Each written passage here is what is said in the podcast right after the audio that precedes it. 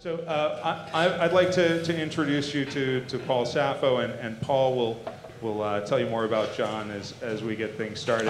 Uh, but Paul is a, a, member of our board. Uh, he is a, a futurist, a prognosticator, and uh, you're cutting into our time. Assets. Okay. All right, and on, and with that note, Paul Saffo, ladies and gentlemen. Thank you.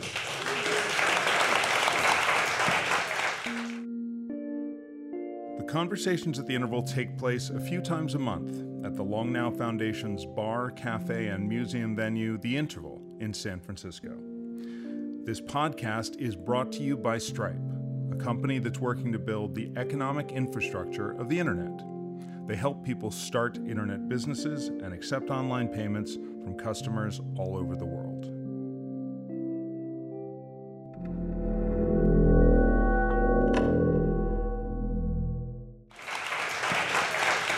And John is a promising young tech writer here in Silicon Valley uh, who's just done a, a, new book that we think is going to do pretty well. Um, I truly think that John does not need an introduction, um, though I promised to bring up a couple of embarrassing details about him during the conversation.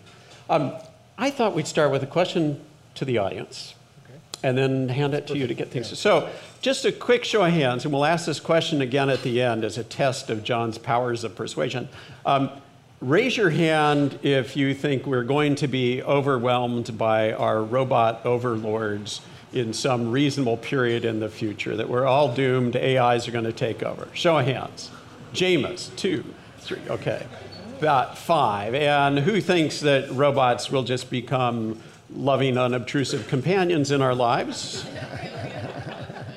About eight, and, uh, and, okay, and we'll get to the rest of you soon. So, okay, John, why? Um, I could. Uh, would you like a first question, or? Yeah, first question, or I can just. So, this book's been a while in the making, and as I recall, it goes back to what 2004. Well, so what what Paul is saying is that we had this tradition of taking field trips. We've had it for a long time. We've gone off and done various things. We've landed on aircraft carriers. Uh, we've gone to various Air Force and other facilities. We're still trying to get into Area 51 if anybody has any contacts. And in 2004, we went to the first uh, uh, DARPA um, Grand Challenge. It was the Aut Autonomous Vehicle Grand Challenge, which was held in the desert. And uh, we, we had just an absolute great time. Um, I, I, think Paul got amazing pictures of the robots running amok. And, and it was it was, uh, it was really a, a, statement. You know, this, this contest had been uh, put together by the then director of DARPA, man by the name of Tony Tether, because he wanted, uh, uh Congress had set this goal for a third of the ground fleet of our military vehicles of being autonomous or teleoperated by 2015. Uh, here we are in 2015. You'll notice that that's not true. It, it is true in air vehicles, but it's not true in land vehicles, which is, I think, interesting. But he wanted to jumpstart things, and so he thought he'd you know, get away from the military contracting world and he'd turn it loose to the hackers and the universities and the corporations. And uh, the first event was an absolute disaster. Um, I think there were 13 competitors. I think the best. 24 competitors. No, not the first. Not first, the first one. one. Really? Yeah, 24. There are 24. They all ended up dead in the desert. The best uh, the best vehicle was a Carnegie Mellon uh, car uh, uh, put together, a team put together by Red Whittaker, and it made it for seven miles. But Paul got these great pictures, which I didn't bring. It's too bad. Of it was it was missing the road for miles before it, it actually drove through a fence on its way out. Yeah, on both sides of the roads, it, yes. missed, it missed, the road. And uh, uh, there was a wonderful uh, uh, motorcycle that was gyroscopically stabilized that entered, and uh, the, the kid who designed it, Andrew Le- Levandowski, forgot to turn on the gyro stabilizer at the beginning and it went like that. And, and, and Paul got us a ride in this airplane afterwards, and the colorful robots were spread out over the desert. And I just fell in love with uh, this as a sort of a new area of reporting. Um, I had, uh, for uh, decades, literally been covering cybersecurity. And even in 2004, it was just getting more and more tedious, and I began to feel like if I wrote one more story about a testosterone poisoned teenager with an, an, an attitude, I was going to have an aneurysm, and I needed to do something else. And robots and AI uh, were fun. And uh, so I did a, a, lot of reporting over the next 10 years. And at a certain point, I, I realized that um, this book is, is not a sequel to my previous book, which was about stuff that happened right around Stanford between 1965 and 1975 and was a prehistory of personal computing. But there was a point of connection, and the point of connection was that uh, in the last book, I noticed that it, right at the dawn of interactive computing, there were these two laboratories that were started roughly the same time on either side of Stanford campus, equidistant from the campus. One was created by a man by the name of John McCarthy, who had coined the term artificial intelligence in the 1950s and then came from MIT in the 1960s and he established the Stanford AI Lab. And at that point, in the original proposal to DARPA, he said it would take a, a decade to build a thinking machine. That was the, the time horizon they had to replace a human. And on the other side of campus, of course, there was the Augmentation Research Center, which was started uh, by Doug Engelbart. Engelbart, of course, had, had uh, invented, would invent the, the computer mouse and hypertext. And Engelbart had this uh, idea that you could use these, te these technologies to augment human intelligence. And I realized that these were two contradictory philosophies. And in fact, if you looked at what happened in the intervening period, they created two communities. One was the AI community that, that, continued to sort of try to replace all of the sort of attributes that we have, and the other sort of coalesced around this field called human-computer interaction, HCI. And in that field, they put the human at the center of the design process. And I saw that it was not just a dichotomy, but it was a paradox, of course, because if you augment the human, in practice, you need fewer humans. And so I set out to try to square that circle. Uh, and uh, the book is sort of an exercise in looking at a series of people who have chosen to cross over or not.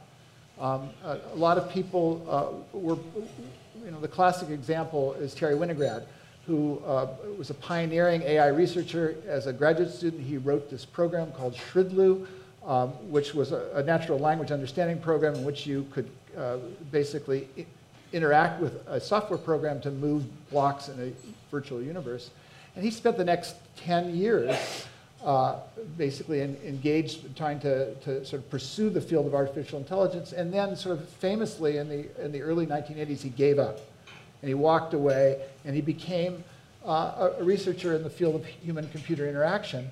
And to my mind, this was this incredibly important arc because uh, Terry had this really seminal influence in the world. It was Terry Winograd as the advisor to Larry Page who convinced Larry Page um, that he should work on the PageRank algorithm. He should work on search rather than working on self-driving cars. So that was something that sort of changed the world in a really interesting way. And I looked at sort of like that scene in The Graduate, plastics. plastics. Today I would say metamaterials. Metamaterials, absolutely. Yeah, you heard another, it here that's tonight. That's another story. Yes. Um, so I, you know, I, I, looked at probably a, a, dozen or more people who had made decisions one way or the other, uh, and uh, you know, at the at, at, the at the sort of very uh, basis of my perspective on what's going on in Silicon Valley and the world is, uh, you know, I, I, I, think the field is called the social construction of technology. I believe that, uh, you know, as, uh, uh, you know, this is um, Churchill and then um, more recently, who, um, Churchill and who's the, the, the, You mean Lady Astor? we shape our buildings and then they shape us. this oh, is, McLuhan. McLuhan. First we, yeah, in, Yes, we yeah. make we create our technologies yeah. and we turn around our technologies. Create basically tools that we shape, and uh, that was what interested me. And so that's, that's where, where, where, where I got started and sort of where I finished as well. You know, let's head off into the future a second, but go back a little bit to the history because I think the place in your book where you talk about how John McCarthy came up with the name AI, which was probably, I'm sure most people in this room don't know the story. It was just one of these wonderful cases of academic kind of yeah, yeah. So this, I think this has been lost in history, but I sort of uh, I, I, was very intrigued by Norbert Wiener, and you know Wiener uh, basically at the very dawn of computing, he created this this term cybernetics, um, which was the study of communication control in the human and the and the animal. And uh, he wrote this book, Cybernetics, in 48, about the same time that the, the computer was invented. And then three years later, he was kind of aghast by what might happen. He wrote a second book called The Human Use of Human Beings. And Wiener was a, an interesting character on so many levels. I mean, he sort of defined the term absent-minded professor. Um, one of the things I discovered, which I think is actually sort of academic scholarship, I haven't been able to find it anywhere else, is where did the term artificial intelligence come from? And I was reading in John McCarthy's archive, and of course, the term artificial intelligence was coined by John McCarthy ahead of the 1956 Dartmouth Summer Study Group on AI. Uh, and McCarthy is very direct. He created the term artificial intelligence because, one, he didn't like the term cybernetics. He thought that uh, it was far too analog, which is very interesting in, in, in, terms of where we are now and the importance of analog things and the, the rise of robotics. And he particularly didn't like Wiener. He thought Wiener was a bore and bombastic, and he wanted nothing to do with him. And so he coined a term to define this new field, uh, which is artificial intelligence. Of course, cybernetics, uh, in part because I think of Wiener's politics, was sort of driven to the side, and it, you know, it's a field in, in Europe, not so much in America today. Well, McCarthy really rejected the defense community, where Wiener was sort of playing. No, no, it was Wiener who defends it. That's right. right. Versa. McCarthy was, I mean, he took defense money all the way. I don't think he was a big fan of the military, but he was happy to take their money. I mean, McCarthy started as a communist, but that's an entirely other story, um, which we probably that's that's the last book. We don't need to go go down that yes. path. And then famously turned and became a conservative at the end of, end of his life. But, um, as Samuel Johnson once observed, nothing resembles a hollow so much as a swelling. yeah, so. that was. So you know, it was it was sort of setting out those two communities and trying to understand how they interact, and uh, sort of using this as a model uh, for sort of making the argument that human design matters going forward, and that um, you know, we are at the end uh, designing uh, these systems. I was at this really remarkable conference in 2013. Uh, there is a conference every year on humanoid robots. And um, a roboticist by the name of Ron Arkin, uh, who's also an ethicist, uh, gave uh, a talk at this conference, which was basically a 200 leading roboticists in, in the world. Basically, the talk was titled um, How Not to Create a Terminator. And he, uh, this was in the midst of the DARPA Robotics Challenge, which of course was the follow-on conference to the Autonomous Vehicle Challenge. And in this case, uh, a DARPA program manager had, had created this idea that you would, uh, you would build a machine that could work in a Fukushima-like environment where humans couldn't work. And um, uh, there, were, there were two contests, unlike the, the DARPA Autonomous Vehicle uh, contest. And this was this was before the first contest that he gave this talk, and he sort of put up a series of videos. And he basically showed all of the examples. There were sort of eight tasks that you had to perform in this uh, DARPA contest. You had to drive a vehicle, you had to walk, you had to open a door and pass through it, you had to close a valve, you had to walk over uneven ground, uh, throw a switch, and climb a ladder. And uh, and he basically put up the videos of all the sort of Terminator-like, uh, you know, things. And came up with the best defense against the Terminator. Which, which is? Oh, no, no, you mean that, that's at the very end. Uh, yes. Well, so that's jumping ahead. Um, uh, Sorry. So, so, you know, we just, we had the, the first and then the second of these contests. The second one was held this, uh, this summer in, uh, in Los Angeles. And it was really remarkable. And to me, it clearer than anything else is ground truth of where we are in terms of robotics in an unstructured world. We had 24 teams um, who were given millions of dollars in funding in several years to build robots to sort of pursue these goals.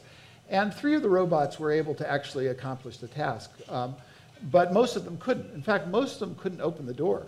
And so um, Gil Pratt's son, as a college student, turned to, to Rod Brooks and said, You know, if you're worried about the Terminator, just keep your door closed. And, and, and, I mean, there's, there's, there's more truth to that uh, because when you start to sort of, uh, uh, than you, you would think, because if you drill down into the field reports of those teams, you know, here are the best roboticists in the world, given millions of dollars to basically design robots that are supposed to be able to do things in unstructured environments and they were almost entirely teleoperated. There was very, very little autonomy in, used by any of the teams. And DARPA made it hard because they they'd sort of scramble things every once in a while, and so the teams basically, the machines couldn't, couldn't operate. They had some very low-level walking behavior. Um, and, um, you know, I mean, actually, so should we, should sure. we show some slides um, or show, show some videos? So um, let me... Where's, just in case we need technical no, no, help, Michael, this, stand by. I think this will work. So this is this is Boston Dynamics, which is a, um, which is a, um, let's see if I can get it. And tap it a second time? Oops. There we go. Oops, nope, sorry. How about that? And uh, now I have to tap it a second time. the machines are revolting already. Wait, is there a robot in the house? Okay, okay. Hands off. There we go. So this is a machine that's designed by a company that was started by Marc Raibert, arguably the best designer of walking machines in the world. Boston Dynamics, of course, was acquired uh, by Andy Rubin when he was building a, a, a, a robot division for Google uh, two years ago. And um, this is an evolved version that was actually sort of uh, a machine that was originally designed uh, for the Pentagon. That's now illegal in Massachusetts. And, and then it's been refined for Google. And when, when Andy was going around the country, um, his vision and buying, he, he acquired about 13 companies, and his vision was the Google delivery vehicle would show up at your door, and the Google robot would hop off the back and run the package up to your, up to your, uh, to your mailbox. And um, so, but what you don't see there is the guy with the backpack and the wireless uh, controller. See, these, these machines look autonomous, and there is a, a, lower level of autonomy. I mean, the fact that it can climb those stairs like that is incredibly uh, impressive. But Though incidentally, it was breaking news. You probably didn't even see it today. There was um, proof that low levels of autonomy plus teleoperation can be very profitable. Um, somebody in Nogales had 23 pounds of pot drop into their backyard that fell off a Mexican drug drone, bringing it into the U.S. A drone? Yeah. Oh, okay, I didn't miss that. But okay, so this is a highly choreographed Boston Dynamics video, but here, here are the outtakes from this DARPA robotics challenge that I was telling you about. oh! This is supposed to be a robot that can't fall over.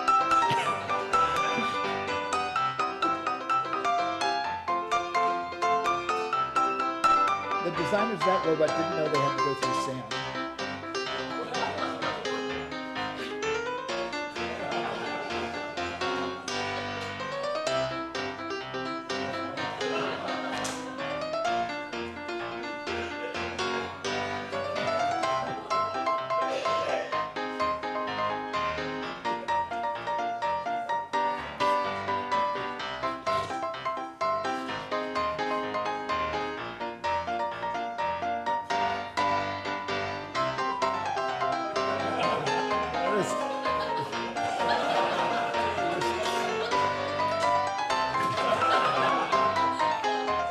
Don't laugh at your overlords.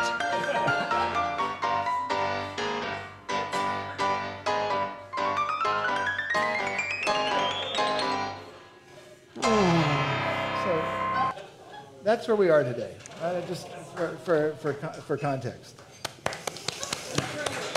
So that brings up a question that I thought would come up later, but I think now is a really good time. Parts of this, well, way back in the 60s, as you note in your book, Hubert Dreyfus, his famous rejoinder to the enthusiasts was that progress in this field was like, you know, climbing a tree and saying, I'm pretty well on my way to the moon. Yeah.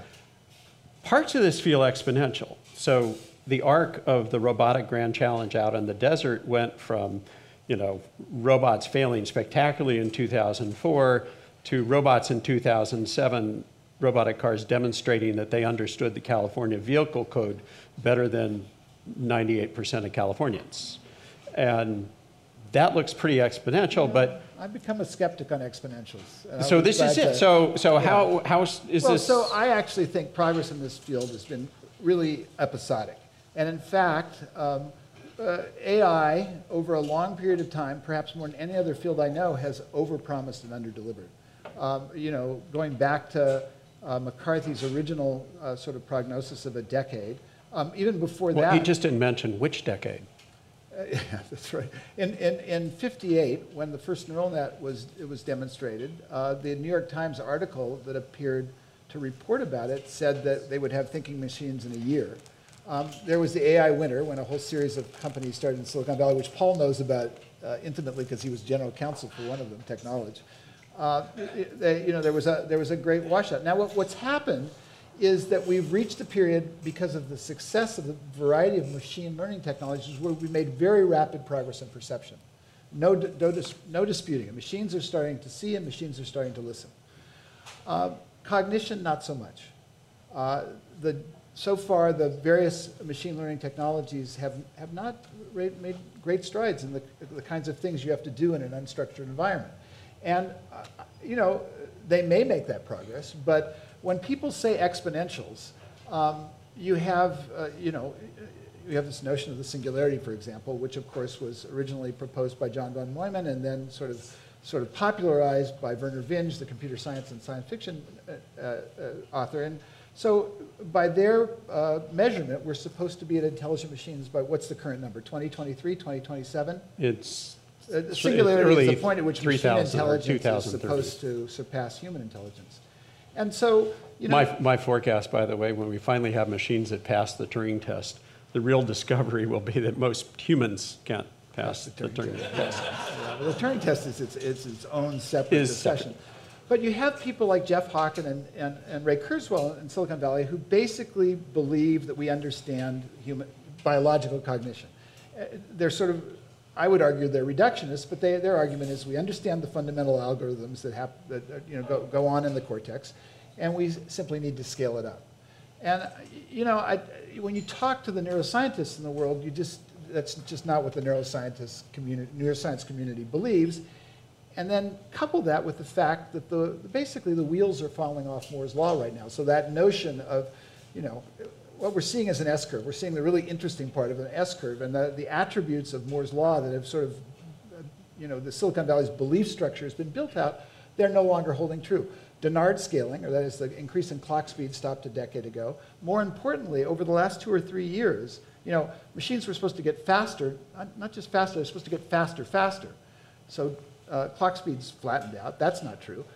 They're also supposed to get cheaper faster. And that's been the driving force in Silicon Valley over a long, long period, except over the last year or two, the cost of transistors for the vast bulk of the industry has stopped falling.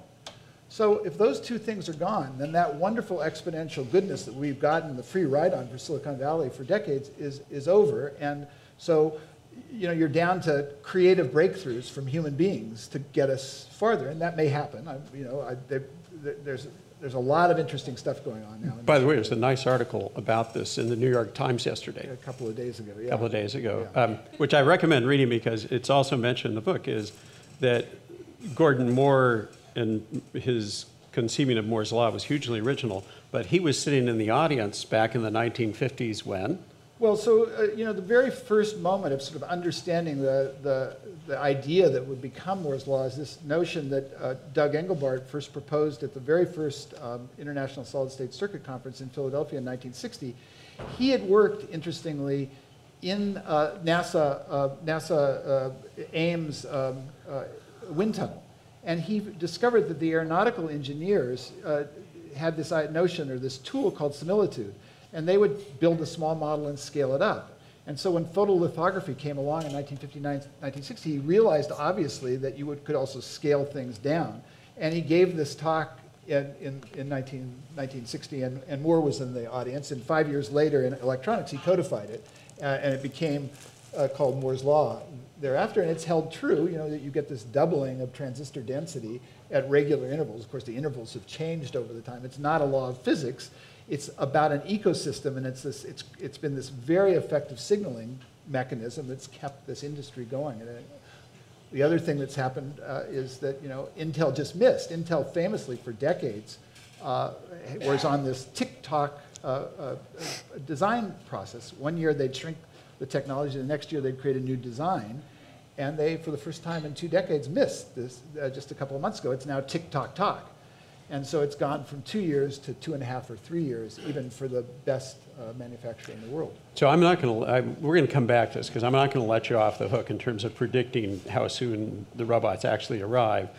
And, and also similarly, how soon we will actually get augmentation tools beyond spreadsheets and word processing. But the other thing it seems like has been very consistent is public fascination with this. So I, I, I brought a copy of uh, Ruhr, Rossum's Universal Robots, 1923, which is, this is the play that gave us the name robot. And public fascination in the 20s with robots doing wonderful things was really high. And then we get to the early 30s, and one of my favorite magazines that lasted one issue, The Technocrat, and it's a little hard to see. We'll put this up on the page. A big robot throwing people over the top of the Capitol.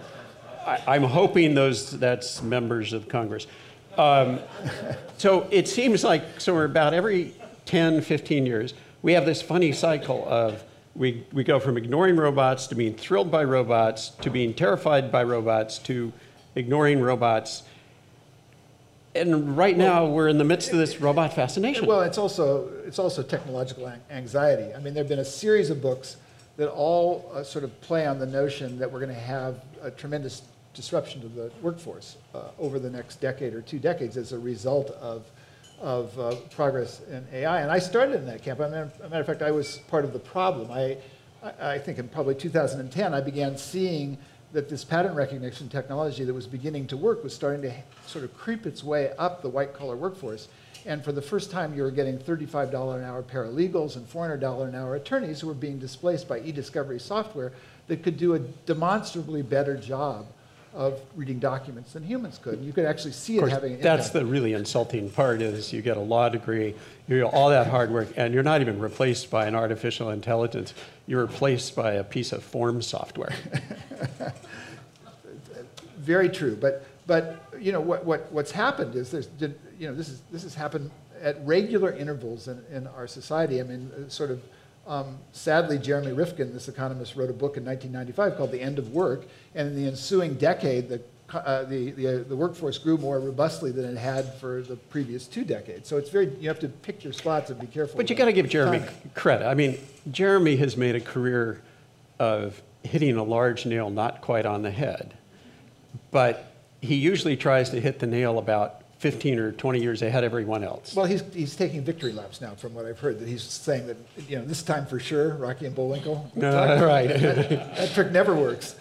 No, I, I've really, uh, actually, even more than when I, you know, the, you, you finish a book and then a year goes by before it's published. And I've come, you know, I, I raised a lot of questions that sort of set me apart from people like Andrew McAfee and, and Eric Brynjolfsson, Martin Ford, Jerry, uh, Jerry Kaplan, who've all sort of worried that this wave of technology is going to destroy jobs en masse.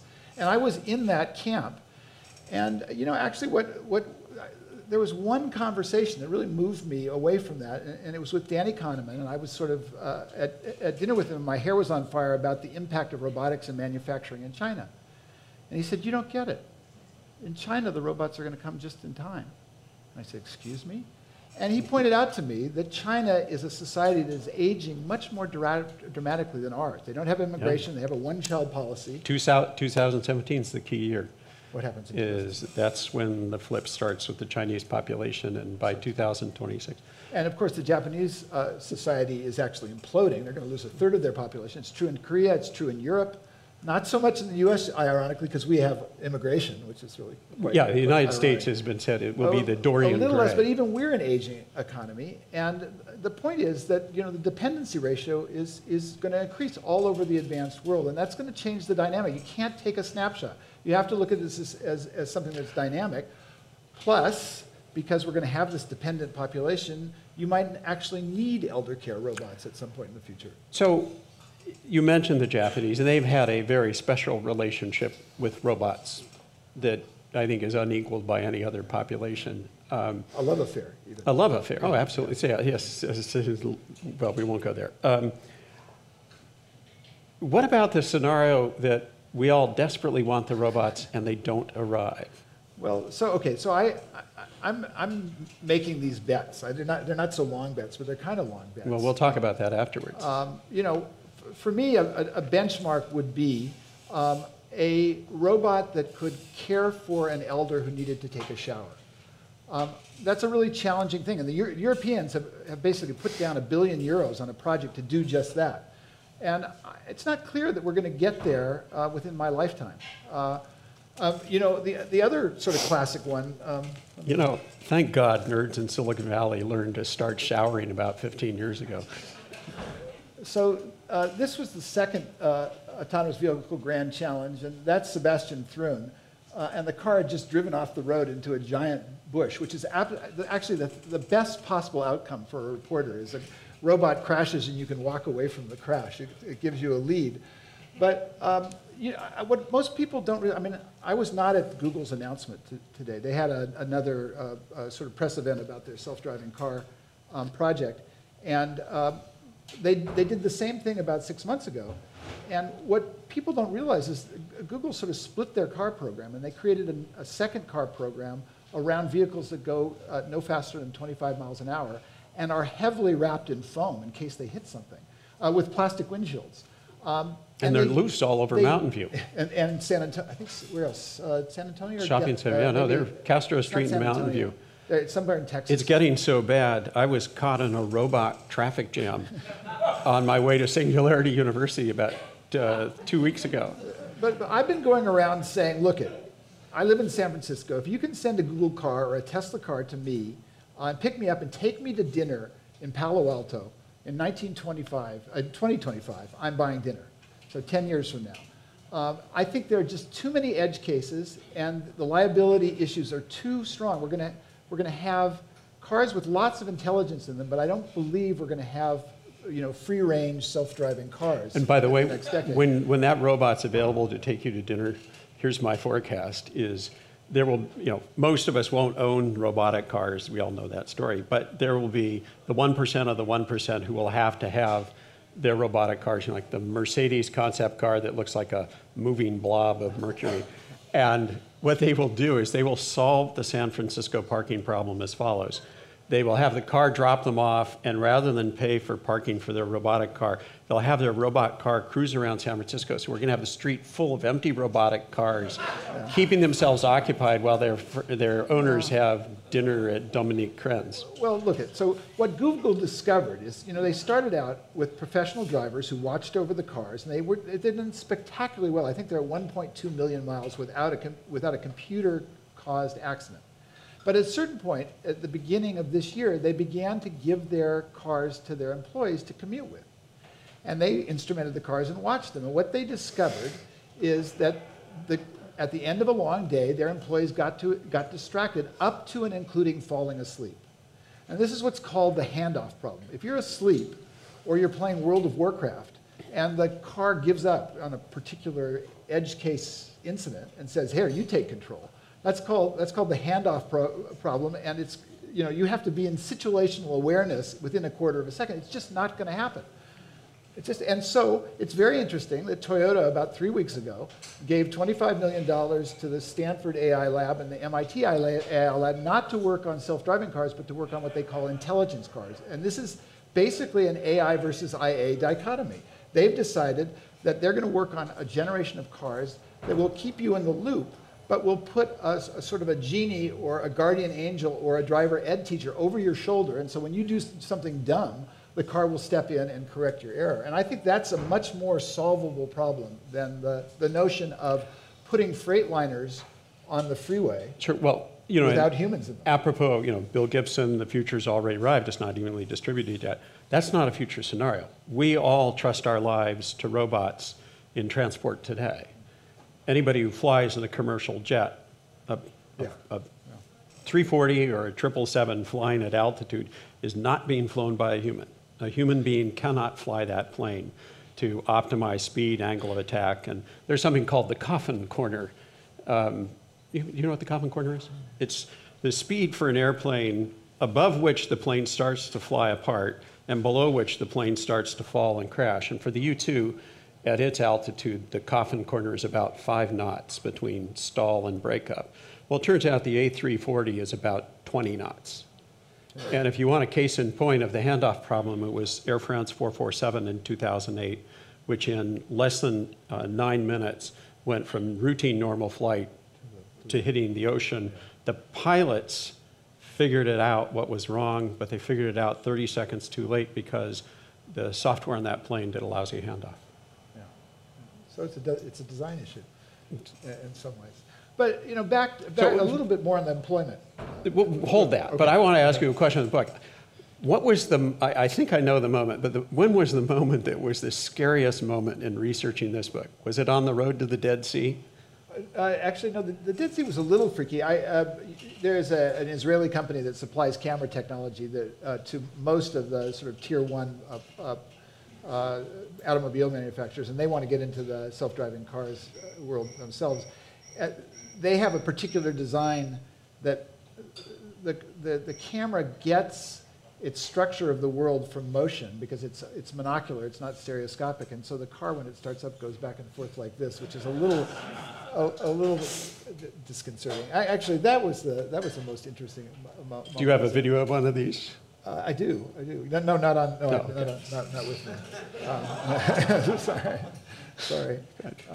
Um, We should, um, I'm going to invite questions from the audience. uh, And, and here's how it works. If you have a question, ask it as a question. If you have a comment, don't waste your time trying to make it a question. Um, But either way, try and make it brief and pointed so that John can, you know, give an answer and we can get in a bunch. And I'll filter them in here as we go. And just sort of, you know, one more point on the manufacturing or the, the robotics thing. This one's fun because this is another one of the companies that was bought by, uh, bought by, by Google. Uh, this is a company in Palo, in Palo Alto called Industrial Perception. Which I know if I hit the button one more time, it's not.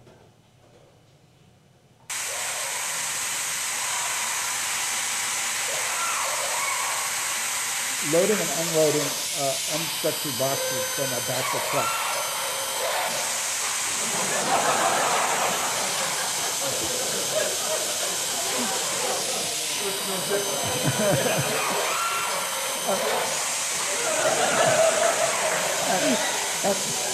That was your new iPad. And what, what was interesting about that is that was made possible by the Xbox, basically. There was a sensor, a structured light sensor that was allowed, uh, designed to allow you to do interesting things in your living room.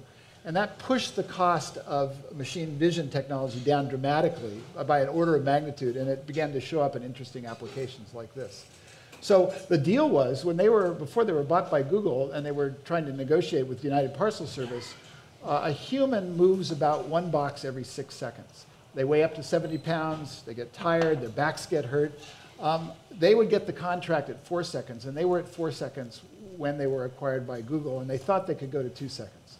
And you know, there aren't that many people, it turns out, in the world. Uh, The workforce, uh, the, the labor force of people who do that now is about 70,000 people. So there aren't that many jobs, but you know, that's one of those things. Is, is the world a worse place if that job goes away? Um, as, as long as they're retrained. Say a word about Amazon. Well, so, well, we have, so Amazon has gone down this path with a technology that they bought from a company called Kiva. There, there are two types of, of sort of uh, retrieval of, of products inside warehouses. One's called case pick, where they move cases of, of goods around. The other is called piece pick, where they move the individual. Uh, and in the, in the old warehouses in the Amazon situation, the workers would run around the, the, um, the warehouses and they would grab things and then bring them back and put it They bought a company called Kiva, and the, the notion that Kiva is pursued in terms of automation is they realized the things they couldn't replace are dexterity and vision. And so in the Kiva model of the world, the human sits in one place and the robots bring the right product to the right place at the right time. And of course, uh, uh, uh, Amazon is working very hard on sort of taking the humans out of, out of the loop. And the, the, the joke is um, when the robots finally come to the Amazon warehouse, they'll have to have air conditioning because you know, they won't work without the air conditioning. Uh, but they're not there yet uh, that, uh, because those turn out to be hard problems. They sponsored a contest uh, uh, this year at a technical, a technical conference in Seattle, and it's clear that picking individual products out of bins is still not a solved problem um, for dexterity and for object recognition reasons. So, Well, it's not a bad thing. A, a mutual friend of ours got seven free computers from Amazon because they shipped her the wrong package and they had no process for returning was that a returning them. computer error or a human error? Uh, yeah, no, good question. Either way, they wouldn't take them back. So, question. Oh, Brian. Um, John, I'm curious, I, I heard, uh, I attended an effective altruism conference, and Elon Musk was talking about the challenge that he was putting out to create safeguards uh, around artificial intelligence. I'm curious what you make of Yeah. that. Wait, So- Ryan, I have, I have the horrible task of having to f- repeat your question for everyone. So give me the haiku version, then I will repeat it. What do you think of Elon Musk's uh, challenge around protections around artificial? Okay, so what do you think of Elon Musk's challenge around protections on so uh, artificial intelligence? Elon has uh, famously said that we're in danger of summoning the demon. Um, uh, uh, Stephen Hawking has, has said similar things. Bill Gates is worried about uh, AI, uh, uh, independent intelligence. And, uh, you know, I guess I, I th- one is, I think that they've performed a really important service, but not because I think the machines are going to crawl out of the test tube any, anytime soon. Uh, I think. Certainly um, not out of Microsoft. I don't think there's, a- there's any evidence that we're close to sentient machines. Uh, however, increasingly, we, machines are making autonomous decisions, uh, from weapons to the workplace. And I think the discussion about autonomy in machines is an important one to have. And they've, in the, uh, it's, what's it called, the, the Foundation of Light, they set up an organization, I'm blanking on the name right now, and it's raising all the right questions. Um, uh, we're on the brink of building uh, machines that make killing decisions, and I think we should have a discussion about that before we go down that path. Um, the United States is in the process of deploying what they call a semi-autonomous cruise missile right now. There's a debate about how semi and how autonomous it actually is. Uh, and, uh, you know, I think we're on the cusp of a, a, a really significant arms race. And before we enter into that arms race, we, we, we might raise some of these I don't think it's in your book, but you should tell the story about what happened in South Africa with the autonomous gun. Oh, this is way back in the 90s. They were proudly showing off, I won't mention the company name because it could be interesting, a autonomous, high-powered gun, and they had lots of um, uh, dignitaries there to watch it, and the gun uh, went off wrong and like took out all the dig- dignitaries. it really sucks when you have to kill your No, customers. but there, there is an argument that's being made that uh, autonomous weapons won't c- create war crimes, um, that you will actually be able to kill who you want to kill. And uh, I actually don't subscribe to that argument, but that is, that is the nature of the debate. Question here. Yeah. Um, stand up and project. Uh, Hi, Carlos. Do you think that uh, IA will make somehow less relevant the dichotomy that you mentioned in the beginning of your talk? I, well, I so I, in the book, I, I try to, to I, there are a number of examples of, of sort of people who've crossed over and basically using AI technologies for IA, uh, uh, for IA design. And the classic one to my mind. Oh, I'm sorry. AI is artificial intelligence, and Doug, uh, Doug Engelbart coined the term intelligence augmentation, IA. Um, and, and so um, if you look at a, a, a service like Siri, um, Siri is a classic example of, of machines acting as partners to humans. And I think that's sort of the, the best case of, of where that design might go. And it's touching you know, the lives of hundreds of millions of people right now. Google search, the same thing. It's an IAA example. So, I, you know, I'm actually hopeful, um, you know, and I think it's a, it's a design question. The humans make these decisions, and sometimes they're made just for cost reasons, and sometimes we should automate things.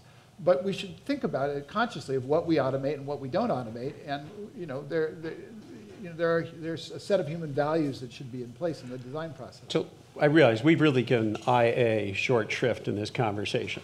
And of course, the title of your book refers to a poem that so brilliantly summarizes IA. Do you want to read go- the go- go Okay. ahead, Um, So this is uh, Richard Brautigan's poem um, and the relevant passage at the very end of a, I like to think of a cybernetic ecology where we are free of our labors, joined back to nature, returned to our mammals, brothers and sisters, and all watched over by machines of loving grace. Describe the AI. I mean, we all kind of know what the artificial intelligence world would be like if it really arrived. What's the IA world look like if it actually arrives? You know, I'm so religious about, you know, what, the, the great thing about being a reporter is you just have to jot down what the visionaries say. You don't actually have to, like, stake out the ground. Right. This is also the I'm not real good at pool, but I like to play for money.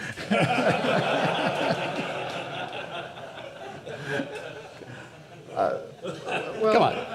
So, you know, I've been having this, let me, let me treat it seriously because I've been having this debate within my family. My, my wife is caring for her 94 year old father with Parkinson's right now.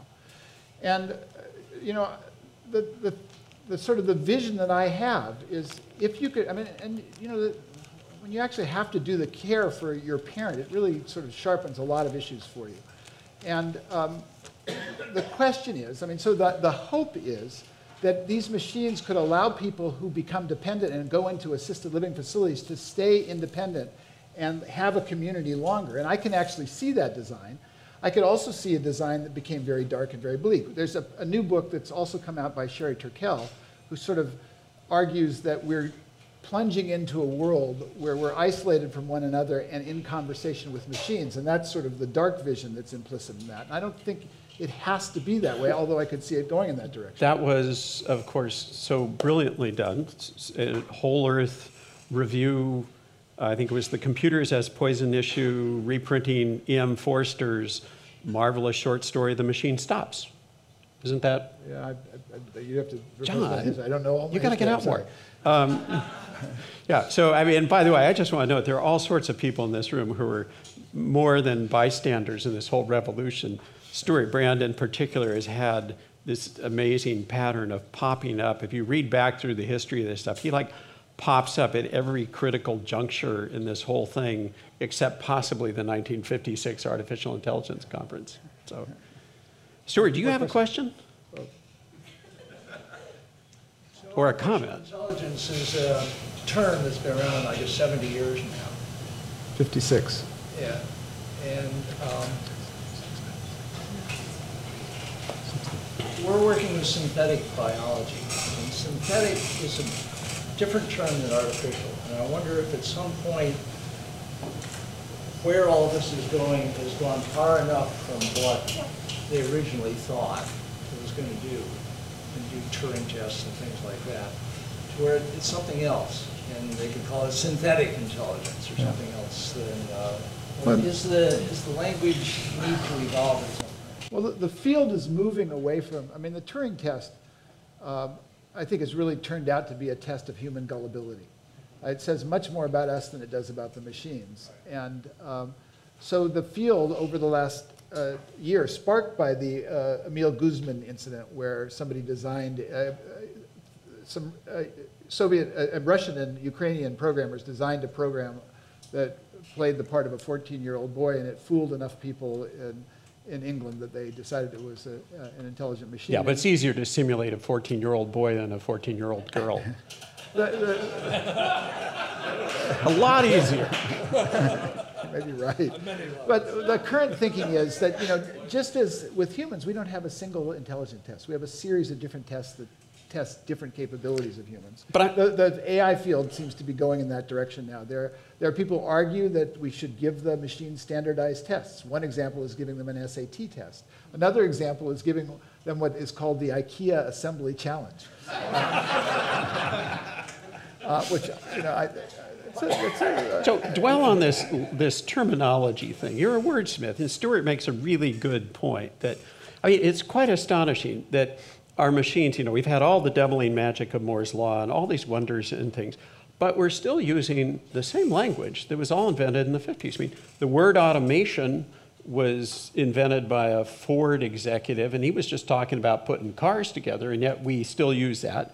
AI is from the Cold War. We still use that. IA, we still use that. I kind of like cybernetics because, you know, it's the Greek steersman and all that. But how come we don't have a new vocabulary? well, there's been attempts. I mean, uh, some I like synthetic intelligence. Well, I, synth- we I- should note that it happened here tonight. If it catches- Stuart Brand. if it catches on, uh, you know, what, what causes phrases to catch on? People have talked about the idea of artificial general intelligence as being full human level intelligence. And there's still some, uh, there, there's still a, a, a large number of, of, of technologists who believe that that is, that is Yeah, that debate, narrow AI versus artificial AI intelligence. Or uh, artificial yeah. general intelligence. We had a question back here.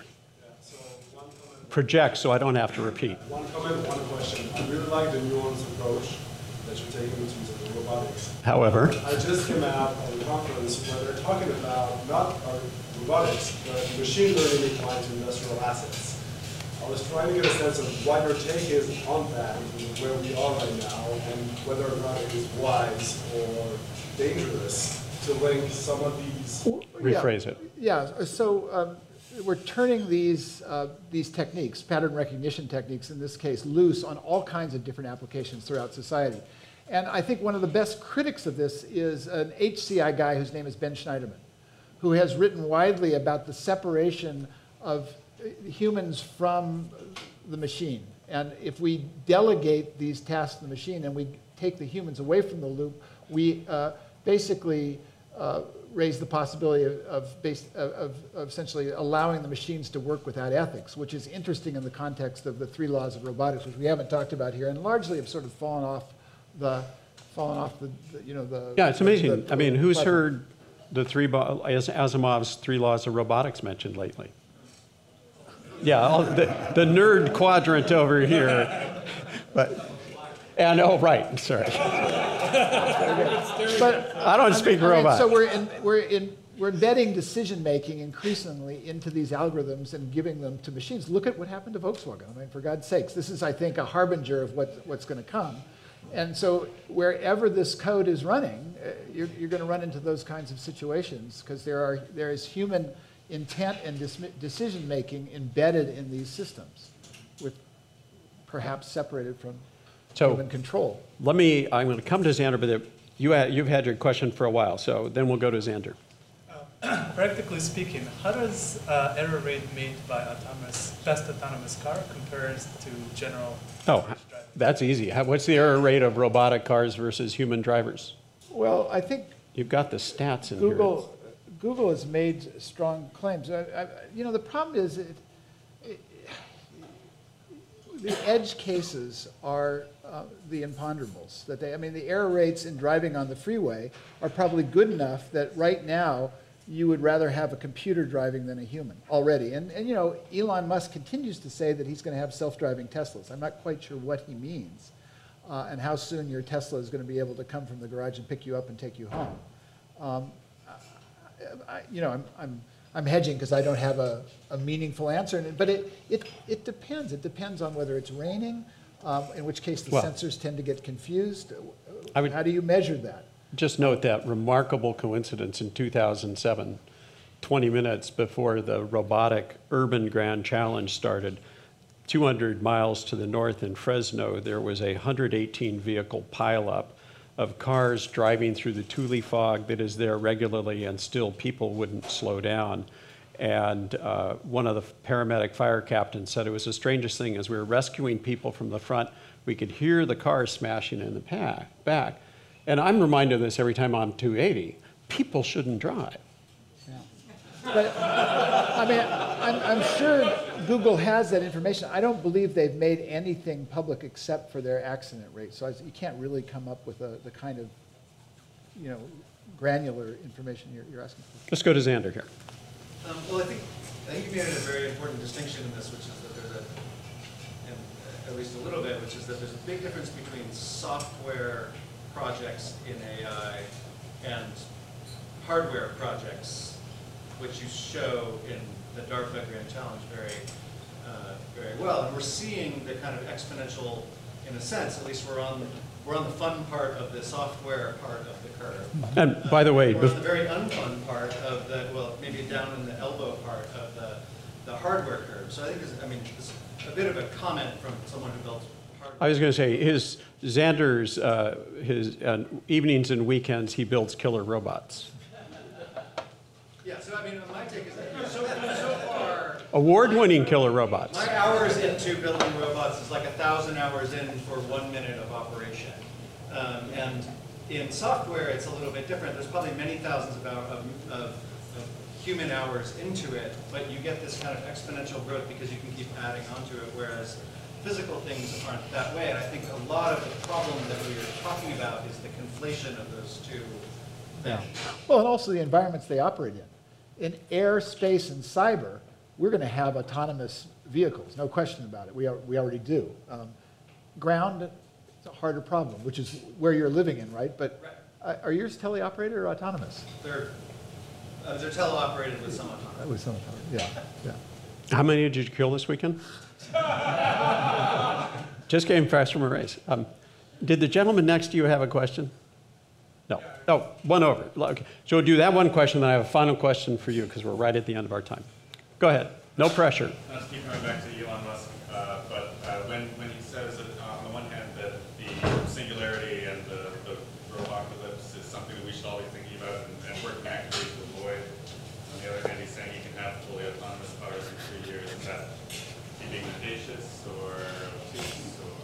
God, Elon amazes me. I've toured SpaceX, and the fact that he can harness the industrial resources he does on the scale that he does, and, and, and people tell me he's a terrible manager. How does he do this? I mean, I, so uh, to, to that point, um, I, you know, he, he, he's achieved an extraordinary amount of things. I don't know how he's going to get to self-driving cars in three years. I think he, if he's talking about things like Super Cruise, I mean, he's going to have it next year. GM's going to have it. You know, your machine will be driving itself, but I believe you're going to have to put your hand on the wheel every 10 seconds or it's going to drop out of that mode.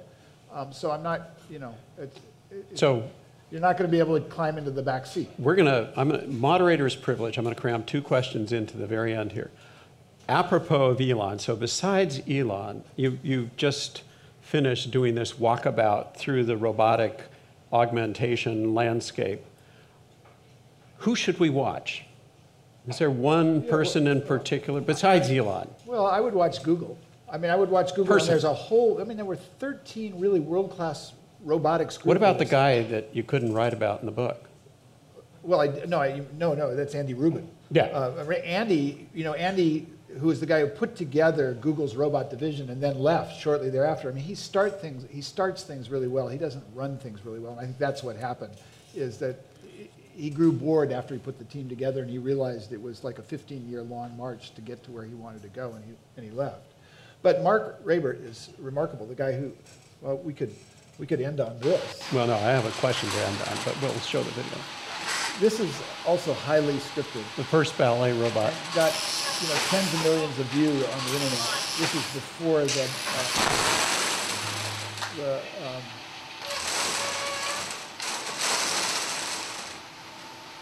so, that- Fact that they can design these things is really, that's really remarkable. And another another group of uh, uh, young Japanese designers uh, that came out of the best robot lab in Japan, Schaft. It was also done by Google. Worth watching. So last question. The question is, what, if you had to offer up one surprise that we should be on the watch out for? And I'm going to give you a second to think about this. You got to really think, and I'm going to give you one. Karl Čapek, one of the most surprising things I ever heard about robots in 1923. I wasn't there in 1923, but at the very end of Rossum's Universal Robots, there's a scene where the robots are confronting one of the last humans left. And it, it uh, basically says, um, Sir, have pity. Terror is coming upon us. We have intensified our labor. Eight million robots have died within the year. Within 20 years, none will be left. Sir, the world is dying out. Human beings knew the secret of life. Tell us their secret. If you do not tell us, we should perish. So for me, the surprise is maybe the robots arrive and then it turns out they're lonely for humans. What's That your surprise? That sounded a lot like Blade Runner. But I, I just, um, yes. so um, cloud robotics is the, is the potential game changer. People like Ken Goldberg at Berkeley or James Kuffner at Google have this notion that, you know, you teach one robot and all robots immediately have that skill that you've taught them. And that kind of a scale up. Or they all pick up this, I mean, all of a sudden, one learns how to smoke and they're all smoking and hanging out on street they, corners. they all go to the beach. Yeah. right, because they're self-aware. And that's what you would do if you could make a decision. Let my robots go surfing. Cloud, cloud robotics is really interesting. The fact that you can leverage one bit of machine learning into all the robots in the world is, is, is, is really quite. We're right at the end of the time. Let's give John a big hand. Thank you.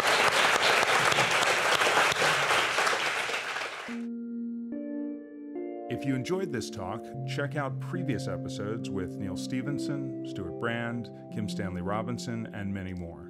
Find them on Apple Podcasts, SoundCloud, or wherever you like to listen. The Long Now Foundation is a member supported nonprofit dedicated to fostering long term thinking and responsibility. Long Now members make everything we do possible. Learn more at longnow.org.